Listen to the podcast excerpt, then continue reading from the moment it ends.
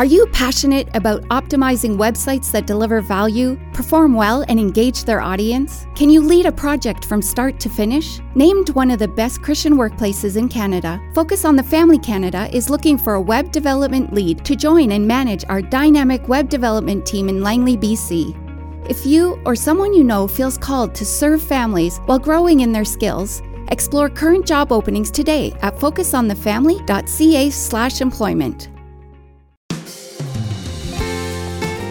Now, I always ask couples, when was the last time you had a 10 minute eye to eye, consistent eye contact with each other, purposely focused eye contact, without any distractions, cell phone the other room, TV off?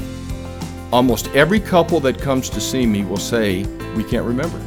Some wise advice from Dr. Randy Schrader, and uh, he'll be equipping you with more insights to help you better understand and better enjoy your spouse. Thanks for joining us today on Focus on the Family with your host, Focus President and author Jim Daly. I'm John Fuller. John, the normal wear and tear on a marriage can take its toll, and it can be anything from financial worries to getting the kids' homework done, just the routines can really wear down your relationship with your spouse. And many of these stressors are unavoidable. We get that. But there are some things you can do that are what I would call regular maintenance that really help your marriage thrive. And that's what we're going to talk about today. It's not the situation where you're in some serious trouble. This is more the tune up activity that we all need and we all can do. Right. If you're in trouble, if you're uh, feeling like we're in a crisis, we can't pull up, uh, give us a call. We have uh, really a terrific team of caring counselors. 800, the letter A in the word family. As you said, though, Jim, this is more of a tune up for couples, and I think it's going to help a lot of folks feel like they're closer. Right. As I said, we have Dr. Randy Schrader here. He's a pastor, former seminary professor, and has been a marriage and family counselor for over 30 years. And uh, Randy's been married to Jenny for over 45 years, and they have two children, and is this right? Six grandchildren. Uh, his book is going to be the foundation of our conversation today. It's called Simple Habits for Marital Happiness uh, Practical Skills and Tools That Build a Strong, Satisfying Relationship. Uh, Randy, welcome back to Focus on the Family. Jim and John, it's great to be with you again. I really appreciate you and Focus on the Family for promoting biblical values and supporting marriages and parents and families. Just thank you so very much for having me again. Well, it's a treat, actually. And I was telling the team as we were getting ready for the program, you, you have a really good gift, which is to bring everyday metaphors into the marriage situation. So you make it rather easy, I think, to remember uh, little principles that really do help your marriage. And we're going to unpack those today. And I'm looking forward to people hearing more from you in this marriage area. In fact, uh, you've counseled thousands of married couples, so that's where you get your expertise from. You've got stories galore. Um, what are some of those top skills uh, that you need to make a successful marriage? Great question, and it always begins, Jim and John, with I think expectations. The big That's E. so true expectations impact relationships. Uh, the habits determine the quality of our life and our relationships, including marriage. And so, what uh, happens before marriage, Jim and John, are couples are meeting each other's expectations over and over. And that feels good, you know, to have your expectation met over and over. And so they decide to get married because they want that gratifying relationship for the rest of their life. And what happens, though, after marriage, often couples stop expressing their expectations that they so much desire and requesting different things, expectations from their spouse, and they forget it's all about the big E. Well, let me ask you this though, because do you think in the courtship phase that that expression is happening any differently? I mean, I I think of Jean and I when we were courting. I don't know that I was expressing my expectations mm-hmm. of our relationship you know any differently than our first second third year of marriage. I w- i'm not saying it was effective but I, did, I it doesn't catch my attention mm. that i was sitting down saying well jane here are the three things i really need from you.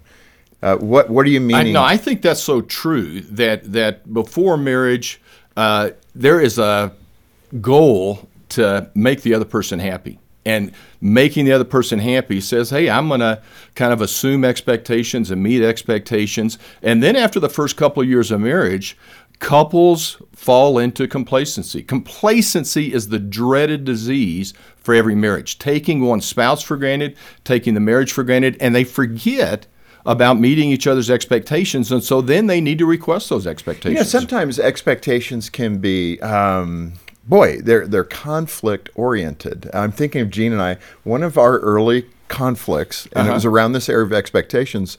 Was if I went to the movies with my guy friends, like I went and saw Terminator, she wasn't happy about that because that's not a properly rated movie, and I was shocked. Like Terminator is just you know good old robot violence. yeah, yeah. But that was something that she thought, wow, you know, I wouldn't expect, uh, you know, a decent Christian man to go and enjoy that.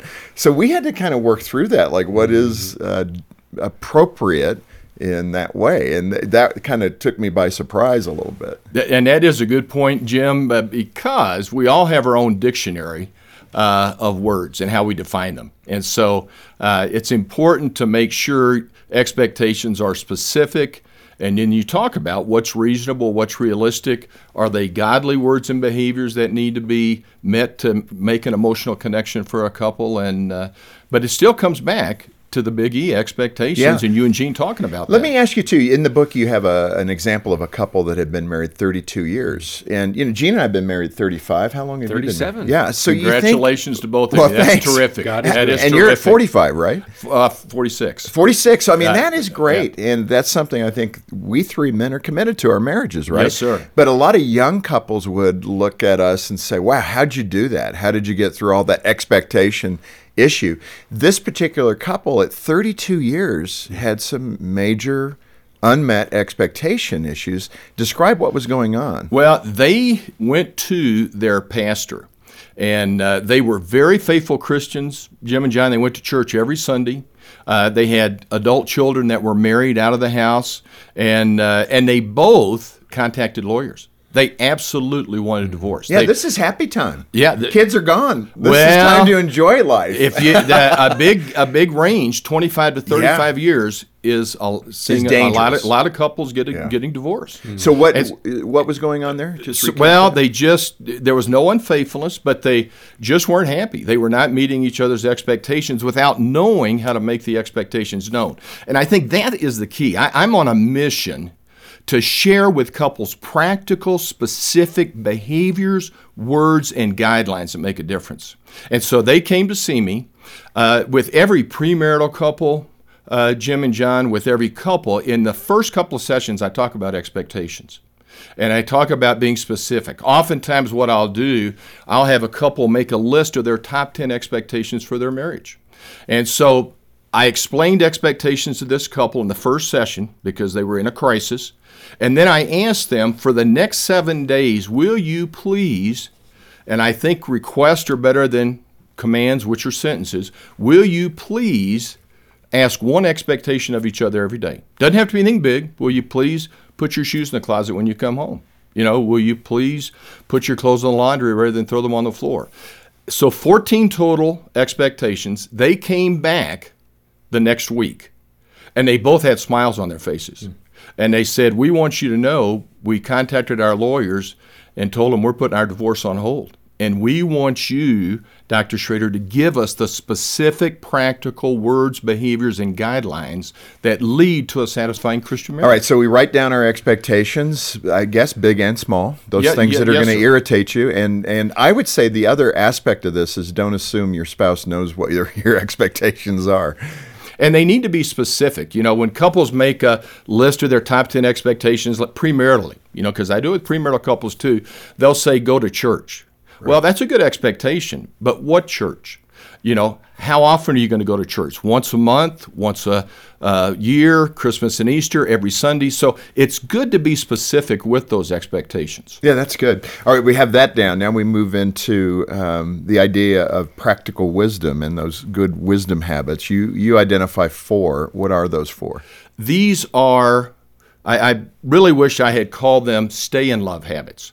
These they are fall in love habits that need to become stay in love habits. And so, what do all couples premaritally do? Well, they go on a variety of dates and they uh, do a lot of fun things together all the time. And they also look into each other's eyes. They make uh, the heart, the Bible says the heart, the eye is the lamp of the body. They look into each other's eyes and they make a heart connection. They talk hours and hours premaritally. And again, they're meeting each other's expectations, and then premaritally, they give each other lengthy hugs and lingering kisses. And those four fall in love habits need to continue, Jim and John, after marriage. Unfortunately, after the second or third year of marriage, I would suggest to you, have no scientific facts, 95% of couples stop doing mm. the fall in love habits. And, and that's what causes their hearts to go cold, what causes them to drift apart, what causes them to stop making their expectations known. The challenge there, it seems almost too simplistic. I'm sure some couples that are listening uh, that are in some trouble, um, you know, they're not where they want to be. Yes, Again, sir. not serious. Yeah. And and we're here for you. If you're in a more serious situation, Mm-hmm. give us a call. Our counselors are here, and John will give those details in a minute. But even for you know, again, the tune-up kind of attitude. It, it sounds almost too simple, Randy. That it- really, it's just like spend ten minutes eye to eye talking, hug for ten seconds, give a 10 second kiss, uh, you know, and then make sure you're dating your mate. If I do those things, I'm going to have a great marriage. Seriously? Well, marriage, yeah, and that's a good question, Jim. Marriage takes a lot more than the fall in love habits and the stay in love habits. But if couples are not doing those, I kind of call them the foundation. Right. They're not going to be emotionally connected. And the uh, I, I would ask your listeners, Jim, and I always ask couples, when was the last time you had a 10 minute eye to eye heart contact, consistent eye contact with each other, purposely focused eye contact, without any distractions, cell phone in the other room, TV off. Almost every couple that comes to see me will say, We can't remember. yeah. We can't remember That's the last time we spent 10 minutes because couples are, you know, they may cook dinner together, clean up the uh, dishes together, but it's just passing eye contact. Just to look into each other's eyes like the three of us are doing Hmm. just doesn't happen after the second or third year of marriage. That complacency sets in. This Focus on the Family broadcast will continue in just a moment.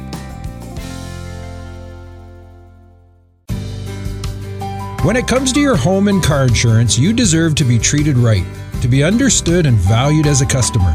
That's where we come in. Hi, I'm Danny Deeks, and we're Deeks Insurance, a licensed insurance brokerage founded on the principles of family. Since 1981, we've been providing tailored insurance plans and preferred auto and property rates to members of faith based groups. So when it comes to your insurance, go where family matters. Get a quote at deeksinsurance.ca. Do you wake up and think of all the ways the day could go wrong? Does a list of worst case scenarios play on a loop in your head? Can the littlest thing set off a spiral of what ifs? Focus on the Family Canada has created a free PDF booklet filled with professional advice, biblical insights, and follow up resource suggestions to help you better understand and navigate anxiety in your life. Download your free PDF booklet at focusonthefamily.ca slash anxietypdf. That's focusonthefamily.ca slash anxiety PDF. Are you facing challenges as you raise your kids? Have questions about conflict in marriage? For generations, Focus on the Family Canada has been giving trusted guidance to nearly any topic families are facing, and it's all available on our free app. Explore a huge library of broadcasts from well known speakers who cover everything from growing in your faith to dealing with mental health challenges. Search for Focus on the Family Canada in your App Store and start exploring all the resources available to you for free. Thanks for listening to Focus on the Family. Let's resume now with the balance of today's programming. Uh, Randy, you describe in the book uh, something I'd really not connected, but it's the attractiveness of politeness. And that, you know, I, I hadn't thought about it that way. I just think of being polite as the right thing to do, but the attractiveness of being polite to your spouse. Well, and, and again, after the first few years of marriage, politeness kind of drops out. And, being extra polite, saying please and thank you and you're welcome. And uh, if there's a sneeze, God bless you. Uh, but when couples or spouses have affairs, it's often because uh, the other person is so polite and kind to them. In fact, I mentioned in my book uh, a husband who had an affair, and he, he said to me, he said, the other woman wasn't really that attractive, but she was polite. She gave me compliments. She looked me in the eyes for a lengthy period of time. Wow, what so we all- just yeah, talked about. Yeah, things. yeah. Uh, let's cover uh, two simple habits for resolving conflict. I mean, these are just all, like you said, John, great handles Mm-hmm. that you could rapidly uh, put to work. And hopefully, folks will get a copy of the book because there's so much we're not going to be able to cover. But the first uh, idea of resolving conflict is to stay inside the nines. Now, you're going to explain this, and I'm going to come back and say, could we make it inside the eights? Because I'm a morning person and not a night owl. But go ahead. Well, I actually was going to. I'm glad you said that, Jim. and I'm glad we're talking about this. So, what inside the nines means is there's never a serious discussion before nine in the morning or after nine at night. When I ask couples, when was the last time you had a big blow up? Almost 100% of the time, they'll say before nine in the morning or after nine o'clock at night. Now, Jim, you mentioned the eights, I, I, and, and I, one, one of the thing, one of the things I love about you, Jim, is your sense of humor. Uh, but yeah, I tell couples massage those guidelines. You know, but the thing is, when we're tired early in the morning or late at night, our feelings are tender, and so even though I'm a marriage expert and uh, help thousands of couples, my wife and I abide by that guideline because if we don't have the energy, what do we do? We blame our spouses and we don't look for solutions. So some couples, Jim, based on your eights, will say, We're not going to have a serious discussion before 10 in the morning. We both Right. are not energized to look for solutions. We're going to look for blame. Or we're not going to have a serious discussion after 8 at night. You also mentioned it's important to sit um, next to each other, not to stand and not to be across from each other. I mean, these are subtle things. I don't know that I would think of that, but it makes sense. And I'll ask couples when, when was the last time you had those three negative words a fight, an argument, or a conflict where either one of you standing, Jim and John, 100% of the time, 99%, they almost always say yes. One of us was standing. If I had the two of you yell right now, you could yell. If I have you stand up and yell, you would do a better job and you would yell louder. And so standing is an intimidating posture. Standing leads to poor listening. We can't listen as well. I mean, the three of us right now are not standing, we're sitting so we can look each other in the eye and listen well to each other. And so it's essential in the business world when there's an I need your help situation, where do they all sit? Around the conference table so they can look for solutions. In the marriage world, I suggest sit at the kitchen table and kind of sit adjacent because this is one time, Jim and John, couples don't want to look eye to eye because they're talking about a tense topic. And, and so they need to be able to kind of look away, you know, if we're kind of adjacent. And a lot of couples will hold hands. Okay. Uh, now that may not always work with kids. Some, if you have kids, sometimes they have to go to the bedroom and have two chairs there so they can be seated. But standing will lead to poor listening, leads to yelling, and and when couples implement stay inside the nines, I need your help, always be seated. It's amazing, amazing how their discussions improve. Hmm. Absolutely, I can certainly feel that. It, it might even feel a little awkward though to to do that at first until you get used to it. I think I'm more of a like sit across the table from you. Here's where we're going to go. Yes, sir. Yes, sir. Competitive mentality, you know. Well, and, and that puts you're right, Jim. That kind of puts that wall there, and, Yeah. and I uh, I appreciate you having me in the spring to talk about my parenting book. I suggest the same guideline to parents is to sit at the kitchen table, and Mm. it- when they talk to their kids, so they can listen and have good eye contact. Uh, Randy, I, I want to get through the last couple of uh, analogies here because, again, they're so good. Y- you talk about uh, scratches, cuts, and lacerations, and this is really helpful. I mean, I love this. Uh, describe it. So I use a medical model: scratches, cuts, and lacerations. Scratches. If the three of us are working around the house and we scratch ourselves, you know, it's not hurts a little, maybe a little little uh, faint uh, mark on our skin, but we know that's going to heal up on its own. So we don't do anything with it. If we cut ourselves working around the house, we will put ointment and a band-aid on that cut so that uh, it doesn't get infected. And so couples need to let scratches go and don't stress out over scratches in your marriage okay? Uh, and, and let those go and address cuts and then lacerations rarely rarely do we get a laceration working around the house that we have to go to the doctor and get stitches to pull it back together okay? But uh, but and, and lac- laceration would for uh, my description would be adultery physical abuse, extreme verbal abuse, you know, those kind of things. And hopefully lacerations don't happen too often, but couples need to just address cuts and lacerations and let scratches go. Yeah, and that G- makes a big give difference. some more illustration to scratches and cuts because you know one spouse's cut is another spouse's scratch. Great, great, yeah, no, great insight, Jim. Again, you're you're right. What uh, what one defines as a scratch could be a cut. You know, and, and so that Or can everything's lead, a s- uh, yeah, that can a lead to a issues. scratch. Yeah, if if one, uh, well, what does the Bible say? Uh, uh, gentle words create life and health. Griping brings discouragement, and so griping all the time.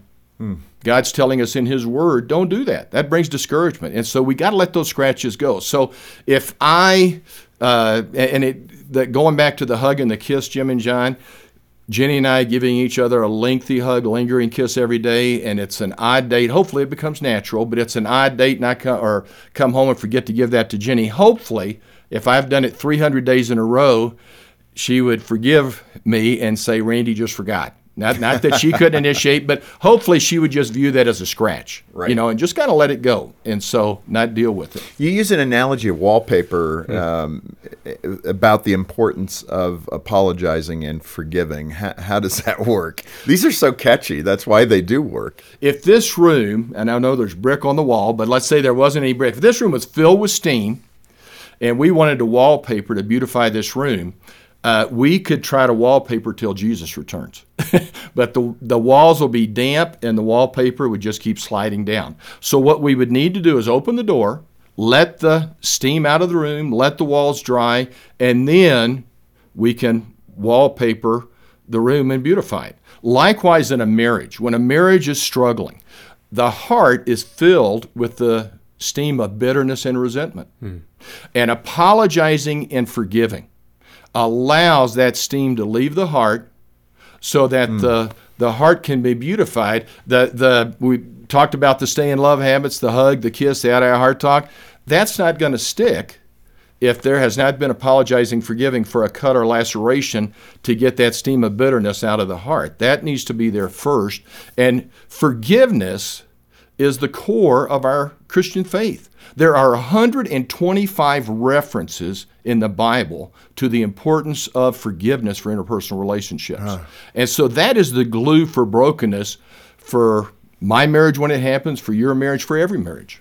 And in that context, I think it's really important to hit the three uh, types of forgiveness or components of forgiveness that you illustrate. So the first one, Jim, is to say, I'm sorry I hurt you by, and to use the word hurt, you know, and, and be specific. I'm sorry I hurt you by calling you a name. I'm sorry I hurt you by forgetting to do that important uh, action.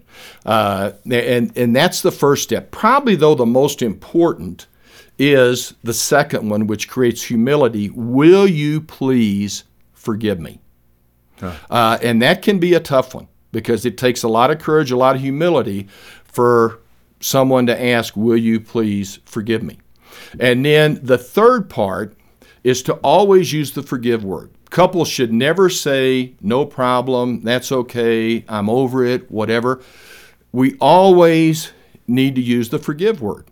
And forgive others as we have been forgiven. Now, there's two phrases I suggest I forgive you or with God's help, I'll work at forgiving you. Well, and there's so much here, Randy. You, you think of the habitual uh, sinner in, Yes, in that situation, and you know there has to be balance in that. That people need to be responsible. We don't have time to cover all that. I do want to address, uh, and I think from the wife's perspective, if I can speak for Jean, but that that concept that maybe the wife feels like she is trying, she is putting in the effort. What we've talked about today may provide some additional tools that she hasn't thought about, but it's a very uneven effort. I'm giving 100% and he's only given 20%. What does she do with that angst uh, so she doesn't get the uh, humidity or the uh, steam of bitterness? Jim, another terrific question, and I'm glad you brought that up because wives are very committed to learning and growing Most to be healthy. Yeah, most typically. Yeah, I should say generally Yeah, speaking. yeah. Yeah. you're right, Jim. Most typically, and uh, and husbands not so much. Okay, and so I have 90 simple yet effective habits in Simple Habits for Marital Happiness that most of them can be read in two or three minutes. So that although a husband doesn't want to read, they'll take two or three minutes to read about stay inside the nines, to always sit, to give a lengthy hug, lingering kiss. You know, that, and so I suggest to couples that they and husbands are willing to do that. They don't want to read, and that's why my book is so thin. Like I said, I had 350 pages on apologizing for giving, but I wanted a thin marriage book that can be looked at immediately and that the husband be, will be willing to get on board and say, hey, I want to implement this so that we can have healthy disagreement discussions, so that we can have emotional closeness and connect. And so that I think makes the difference is that it's not going to be take a lot of time. It could take and couples, I tell you, Jim and John, a lot of times will do this doing their eye heart talk. They'll take one simple yet effective habit three times a week and just keep growing. So you're saying relax a bit, let the process take place, and encourage him to read two or three of these with you on a regular basis. Exactly. He can pick one out, she can pick one out, and if it's two a week, and just say, hey, let's talk about this. This is specific words and behaviors and guidelines that we can use, and let's just talk about it. And it doesn't take that long. Yeah. And, and he'll get on board with that, but he won't get on board with here's a great big book PhD with, with a lot of yeah, dissertation. with a lot of di- with a lot of diagrams and a, a lot of concepts and a lot of philosophies, and this is ex- explanation of marriage. They won't get into that. Well, Randy, this has been so good. And uh, man, I hope this uh, gives you an inkling of the tools and the resources here. And Randy's done such a good job uh, distilling what he learned through his PhD and really grabbing the core things from a Christian perspective, which I also appreciate, Randy. Uh, we want to be biblically based here at Focus on the Family and use those principles that really do help in the human relationship of our lifetime, which is the one with our spouse. So thanks for being with us. Thank you again for having me, and God's richest blessings on your lives and your marriages and your families as well. Thanks so much. And of course, we have wonderful resources, including Randy's book, Simple Habits for Marital Happiness. We also have a marriage assessment tool. It's free, and you can take that, and it will point out some areas that you're doing great in. It will also point out some areas that you may need to do some work in. And I'm sure Randy's book will be one of those resources that we would recommend. Uh, but get in touch with us. When you order a copy of Randy's book directly from Focus on the Family, those resources, those financial resources, go right back into ministry. So please partner with us as we provide hope and help to families just like yours. Yeah, we'd love to hear from you, and our number is 800, the letter A in the word family, 800 232 6459, or online, we're at focusonthefamily.ca. Well, join us next time as Dr. John Townsend helps us understand how we give and receive people fuel. Proverbs chapter 4, verse 23. Guard your heart, for from it flow the well springs of life. If I don't take care of my heart, which is my emotions and my values and my schedule and all that, then I'm not going to be able to give it to anybody else. On behalf of Jim Daly and the entire team, thanks for joining us today for Focus on the Family. I'm John Fuller, inviting you back as we once again help you and your family thrive in Christ.